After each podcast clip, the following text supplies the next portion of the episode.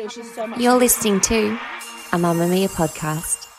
Mamamia acknowledges the traditional owners of the lands we record this podcast on, the Gadigal people of the Eora Nation, as well as the Wonnarua and the Gamilaroi people. We pay our respects to their elders, past and present, and extend that respect to all Aboriginal and Torres Strait Islander cultures. Move by Mamamia is the exercise app for anybody, anywhere. And in case you missed it, we dropped a brand new stretching collection that can be used to improve mobility and bookend your favourite sweat sessions. Mamamia subscribers get unlimited access to Move, and we drop new workouts every single week. If you're on the hunt for movement that makes you feel good, head to move.mamamia.com.au and use the code MOVE10 to get $10 off a yearly subscription.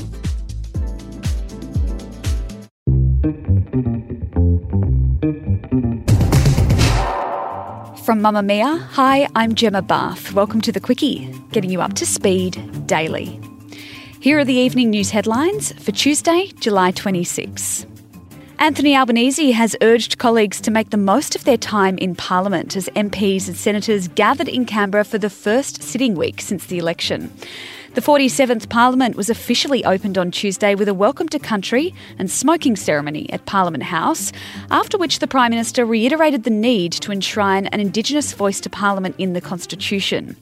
He said MPs needed to use their time in Parliament to the fullest. So I say to everyone here, all of my parliamentary colleagues, don't miss the chance because you're not here for that long. None of us will be, he said. When you're sitting on the porch, thinking about what you did, you can either have a source of pride or a source of regret. There's no middle path, he continued. The new Labor government is set to introduce 18 pieces of legislation in the first sitting week, following nine years on the opposition benches. A mother has been charged with the murder of her three children who were found dead after a house fire in Western Australia last week. A 10 year old girl and two boys, aged seven and five months, were found dead inside the Port Hedland property by firefighters who responded to the blaze last Tuesday. Their mother, Margaret Dale Hawke, 36, has been charged with three counts of murder and one count of criminal damage by fire. She faced Perth Magistrates Court today, where she was remanded in custody. Peter V'landys has revealed he's open to following in the path of other sports and introducing an inclusion round for the NRL in future seasons. The fallout of Manly's inclusion jersey donning rainbow designs continued on Tuesday, with the Sea Eagles facing the prospect of several players boycotting their upcoming match against the Sydney Roosters. Manly's LGBTQI jersey is the first of its kind in the NRL, and with no other clubs adopting such colours, the ARL Commission chairman is open to a more unified approach next year. He added that he's not phased by the risk of withdrawals from such a move like those seen at Manly.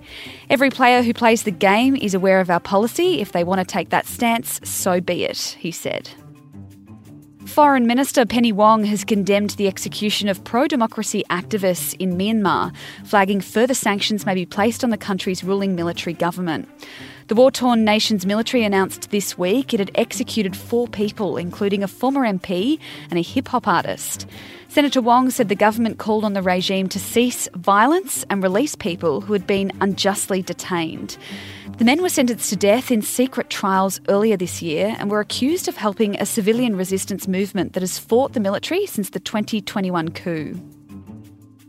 And Melbourne Zoo has put restrictions in place to protect its animals from a foot and mouth disease outbreak in Indonesia, which is threatening to impact Australia. There have been no domestic cases reported as yet, and Australia's borders are remaining open, despite a push by the opposition to close them. Zoos Victoria said the risk of transmission to their animals was extremely low, but in an email to members, they announced a series of protocol changes. A public pathway past critically endangered Asian elephants has been blocked off.